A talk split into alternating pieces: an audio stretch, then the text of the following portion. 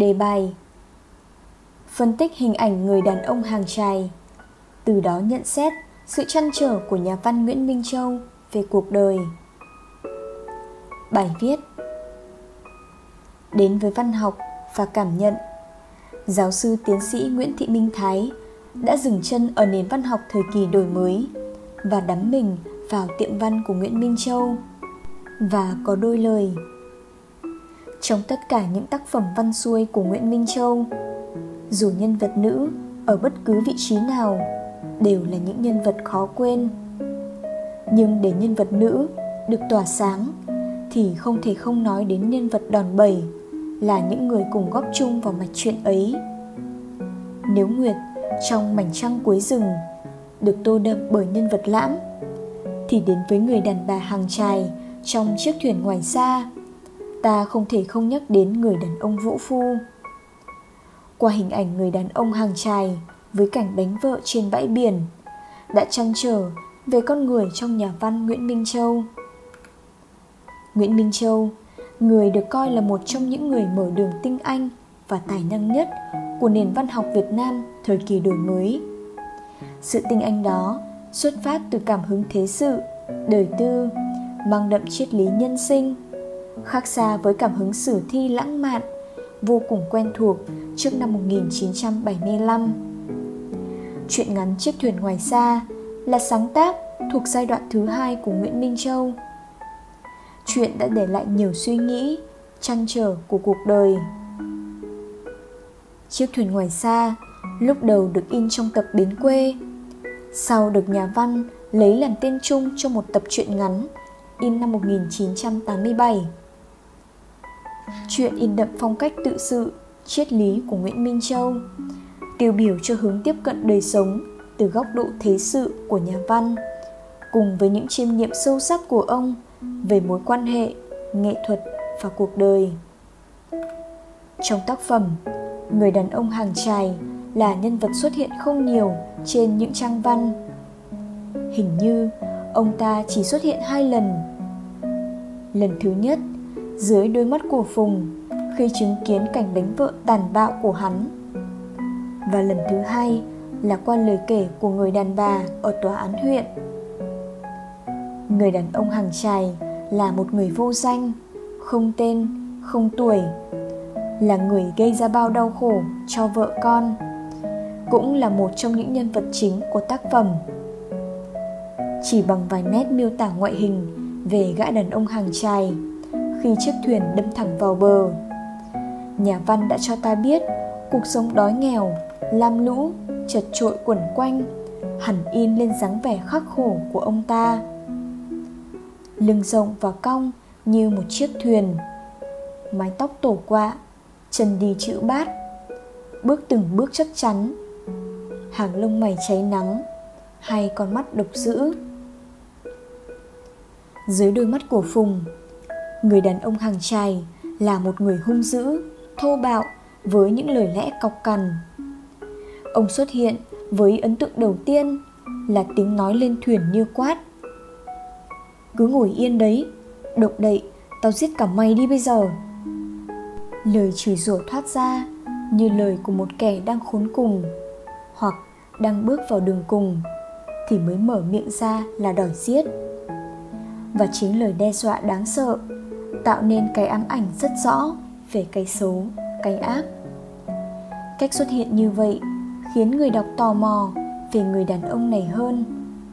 Không hiểu vì nguyên do gì mà lão lại hùng hổ đến thế. Để khỏa lấp sự tò mò của người đọc, nguyễn minh châu không đi vào lý giải luôn, mà nhà văn đi vào khắc họa vẻ bề ngoài của lão. Từ vẻ bề ngoài đã dần dần tiết lộ câu chuyện về cuộc đời và lời nguyền rủa lúc ban nãy. Đó là một người đàn ông mang đậm dấu ấn của người vùng biển, với tấm lưng rộng và cong như một chiếc thuyền. Mái tóc tổ quạ, chân đi chữ bát, bước từng bước chắc chắn. Hàng lông mày cháy nắng, rủ xuống hai con mắt đầy vẻ độc dữ. Lúc nào cũng nhìn dán vào tấm lưng áo bạc phách và sách dưới nửa thân dưới ướt sũng của người đàn bà. Ánh mắt ấy được ví như một con gấu đang đi tìm nguồn nước uống.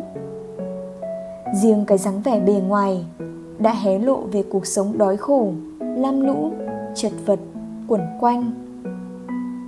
Nếu chỉ dừng lại ở việc miêu tả ngoại hình và lời nguyền rủa lúc ban đầu, chúng ta hoàn toàn có thể thông cảm. Và người đàn ông kia cũng sẽ dần lu mờ bởi những câu chuyện khác. Tuy nhiên, nếu như vậy thì chuyện ngắn này cũng sẽ mờ nhạt theo sự đào thải khắc nghiệt của mảnh đất văn chương, mà không để lại một điều gì đặc biệt. Câu chuyện về cuộc đời người đàn bà cũng không có gì nổi bật để phải tốn nhiều bút mực đến thế. Một người đàn ông quát mắng vợ con, đâu đó trong cuộc đời này vẫn là chuyện thường xảy ra. Nhưng chửi mắng và nguyền rủa với những lời đay nghiến thì quả là cần phải suy ngẫm, cần tìm hiểu nguyên do. Cái vẻ độc ác của lão hiện lên khi lão ngay lập tức trở nên hùng hổ, mặt đỏ gay lão rút trong người ra một chiếc thắt lưng của lính ngụy ngày xưa. Có vẻ như những điều phải nói với nhau, họ đã nói hết chẳng nói chẳng rằng, lão chút cơn giận như lửa cháy, bằng cách dùng chiếc thắt lưng quật tới tấp vào lưng người đàn bà. Lão vừa đánh, vừa thở hồng hộc, hai hàm răng nghiến ken két. Cứ mỗi nhát quất xuống, lão lại nguyền rủa bằng cái giọng rên rỉ. Mày chết đi cho ông nhờ, chúng mày chết hết đi cho ông nhờ. Đến đây, mà mãi đến sau này khi gọi người đàn bà hàng trải lên để giải quyết vấn đề ly hôn, thì trong mắt phùng luôn là hình ảnh một người đàn ông. Từ lời nói cho đến hành động, từ vẻ ngoại hình cho đến nhân cách, thì ở góc độ nào, phương diện nào cũng không thấy có một điểm cộng nào mà chỉ thấy điểm trừ. Đó là một tội nhân hiện lên dưới cái dáng vẻ của một kẻ vũ phu, man dợ tàn bạo và độc ác. Dấu ấn về người đàn ông ấy sẽ mãi như vậy, mãi mãi là một sự chăn trở, lo sợ cho những người sống cùng với hắn. Nhưng sau khi được người đàn bà lý giải, thì phùng đã có sự thay đổi. Đó không phải là người đàn ông hoàn toàn có lỗi mà ông ta đáng trách, nhưng cũng thật đáng thương. Chính cái đói, cái khát áp lực về cuộc sống mưu sinh của một gia đình đông con và kèm theo cái sự thất học đã làm cho một người đàn ông từ hiền lành nhưng cục tính, không bao giờ đánh vợ, trở thành một kẻ vũ phu, tàn bạo. Nhưng dù người đàn bà có bảo trợ đến đâu, thì ông ấy vẫn đáng trách. Bởi không phải cứ áp lực, khó khăn, thiếu thốn, cứ là người trụ cột trong gia đình thì được quyền và được phép đối xử bạo lực với vợ con. Dù trong mắt phùng, người đàn ông đó có ác, vũ phu, có đánh vợ như cơm bữa, ba ngày một trận nhẹ, năm ngày một trận nặng, thì ông vẫn không phải là cổ bỏ đi đối với người đàn bà hàng trài bởi theo cách lý giải của mụ, ông ta là cả cuộc đời, là ân nhân và cũng là nạn nhân của người mà ông ta đánh điều đó được giải mã qua hành động. Người đàn bà đứng lại, ngước mắt nhìn ra ngoài mặt phá nước, chỗ chiếc thuyền đậu một thoáng, rồi đưa một cánh tay lên. Có lẽ định gãi hay sửa lại mái tóc, nhưng rồi lại buông thõng xuống. Hành động buông thõng là biểu hiện của sự chấp nhận. Người đàn bà chấp nhận để được chồng đánh.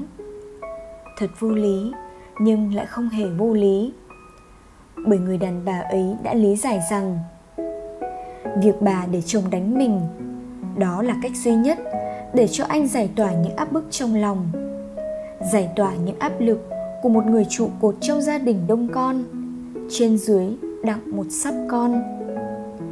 Bà hiểu rằng nếu đàn ông khác trên thuyền uống rượu thì chồng mụ lại không uống. Vậy nên, cách duy nhất để rũ bỏ những áp lực để tiếp tục trèo chống con thuyền, thì chỉ có cách duy nhất là đánh vợ. Giữa họ, dường như đã thành tục lệ, nên có vẻ như những điều phải nói với nhau, họ đã nói hết. Chẳng nói chẳng rằng, lão chồng chút cơn giận lên vợ, còn mụ vợ thì chỉ biết đứng im, với một vẻ cam chịu để nhẫn nhục. Không hề kêu một tiếng, không chống trả cũng không tìm cách chạy trốn. Mụ vợ chấp nhận và cam chịu. Vì thứ nhất, người đàn ông vũ phu ấy đã cho bà được quyền làm vợ.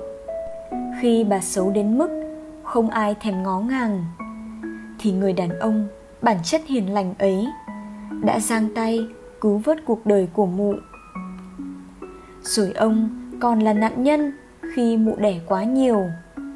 Hơn nữa đó còn là người chèo trúng con thuyền, lúc sóng to, gió lớn, lúc biển động phong ba. Trên thuyền, cần có cánh tay của người đàn ông.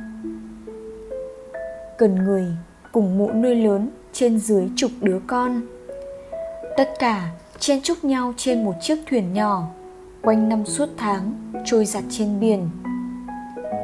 Qua lời bảo chữa tội đồ cho chồng, thì lão đàn ông chỉ biết cắm đầu ra biển, vật lộn với sóng gió. Lúc không thể chịu đựng được, thì họ chỉ biết hoặc uống rượu hoặc là đánh vợ. Không uống rượu thì cách duy nhất để giải tỏa là đánh vợ. Đánh vợ chỉ là hành động do áp lực cuộc sống mưu sinh, chứ không phải là bản chất độc ác. Lão đánh vợ cũng không phải vì thù ghét vợ mà vì lão không còn hoặc không biết cách nào khác để giải tỏa mối hận đời đã dâng lên đến cực điểm. Bằng cái nhìn sâu sắc, nhiều chiều. Bằng nghệ thuật tạo dựng tình huống, sử dụng ngôn ngữ trần thuật linh hoạt. Nhà văn nguyễn minh châu đã xây dựng thành công chân dung người đàn ông hàng trài với nhiều ẩn ý. Thứ nhất, ông ta vừa là nạn nhân của cuộc sống khốn khổ vừa là thủ phạm, gây nên bao nỗi đau khổ cho chính những người thân trong gia đình. Phải chăng kẻ bị đánh đã đau mà người đánh cũng đau đớn không kém? Những âm ức, áp lực trong cuộc sống mưu sinh không được giải tỏa, khiến con người ta trở nên cùng quẫn, tha hóa là vì vậy. Thứ hai, hành động đánh vợ của người đàn ông thô bạo cần phải lên án dù có trăm ngàn lý do để ngụy biện hay giải thích cho sự cảm thông, cũng không thể tha thứ cho thói bạo hành trong gia đình. Tuy nhiên, sâu chuỗi lại các sự kiện, chi tiết, tìm hiểu tâm lý và tính cách nhân vật một cách tường tận, chúng ta sẽ phần nào vơi bớt đi cái nhìn căm phẫn để mà vừa giận, vừa thương, vừa lên án, vừa xót xa phải làm sao để nâng cao phần thiện, phần người trong kẻ thô bạo ấy? Không chỉ dừng lại ở đó, nhà văn nguyễn minh châu còn lên án thói vũ phu và gián tiếp báo động về tình trạng bạo lực gia đình đang có chiều hướng gia tăng, giúp người đọc thấy được góc khuất của cuộc sống. Hãy nhìn sâu vào từng bi kịch cụ thể để tìm ra trong những cái ta đang lên án có những điều rất cần sự cảm thông. Nhà văn đã chỉ rõ cái xấu, cái ác, không phải là bản chất, mà nó nảy sinh từ sự bi kịch, không lối thoát của con người. Hình ảnh người đàn ông hàng trai gợi nhắc xã hội cần phải có cuộc cách mạng về đạo đức, về văn hóa để phù hợp với cuộc sống hiện đại. Như thế, người đàn ông hàng trai trong tác phẩm chiếc thuyền ngoài xa. Vừa đáng bị lên án bởi sự độc ác, vũ phu, tính ích kỷ. Tự cho phép mình cái quyền được bạo hành người khác. Nhưng ở anh ta cũng có chỗ để cảm thông, chia sẻ. Bởi xét đến cùng, ông ta cũng chỉ là một nạn nhân của hoàn cảnh khắc nghiệt. Rõ ràng không thể nhìn người và nhìn đời từ một phía phải tìm hiểu những nguyên nhân sâu xa dẫn đến những hành vi của con người trước khi kết luận về tính cách hay là phán xét họ. Qua nhân vật người đàn ông hàng trài nguyễn minh châu cũng muốn gửi đến chúng ta một thông điệp. Trước mọi sự vật hiện tượng nói chung và cuộc sống con người nói riêng, chúng ta cần phải có cái nhìn đa diện, nhiều chiều đúng như tác giả đã từng tâm sự. Nhà văn không có quyền nhìn sự vật một cách đơn giản. Nhà văn cần phấn đấu để đào sới bản chất con người vào các tầng sâu lịch sử. Người đàn ông hàng trài được đặt vào trong những tình huống và góc nhìn của các nhân vật như phùng, đầu, người đàn bà hàng trài thằng phác. Nhờ vậy mà nhân vật này chỉ xuất hiện thoáng qua. Nhưng diện mạo, ngôn ngữ, hành động, tính cách cọc cằn, tàn nhẫn của hắn được bộc lộ một cách toàn diện, rõ nét và khách quan. Như chính chúng ta cũng thường bắt gặp đâu đó những hình ảnh này trong cuộc sống. Một thành công nữa của nguyễn minh châu đã học ở nhà văn nam cao trong việc diễn tả những hiện tượng lưỡng tính người đàn ông hàng chài vừa tàn nhẫn, nhưng cũng vừa đau đớn, xót xa cho một phận người nghèo khổ. Ông ta cũng là một kẻ đáng thương. Tác phẩm nghệ thuật sẽ chết nếu nó miêu tả cuộc sống chỉ để miêu tả. Nếu nó không phải là tiếng thét khổ đau hay lời ca tụng hân hoan. Nếu nó không đặt ra những câu hỏi hoặc trả lời cho những câu hỏi đó tìm đến mảnh đất văn học. Người đọc đâu chỉ chờ vài phút giây thăng hoa trong cảm xúc của mình, mà ở khả năng nhân đạo hóa con người ở những trang sách. Trang sách đóng lại, tác phẩm nghệ thuật sẽ mở ra. Cuộc đời là điểm khởi đầu và là điểm đi tới cuối cùng của văn chương. Và thiên truyện, chiếc thuyền ngoài xa, đã bắt đầu mở ra cuộc suy ngẫm trong nhận thức của mỗi chúng ta.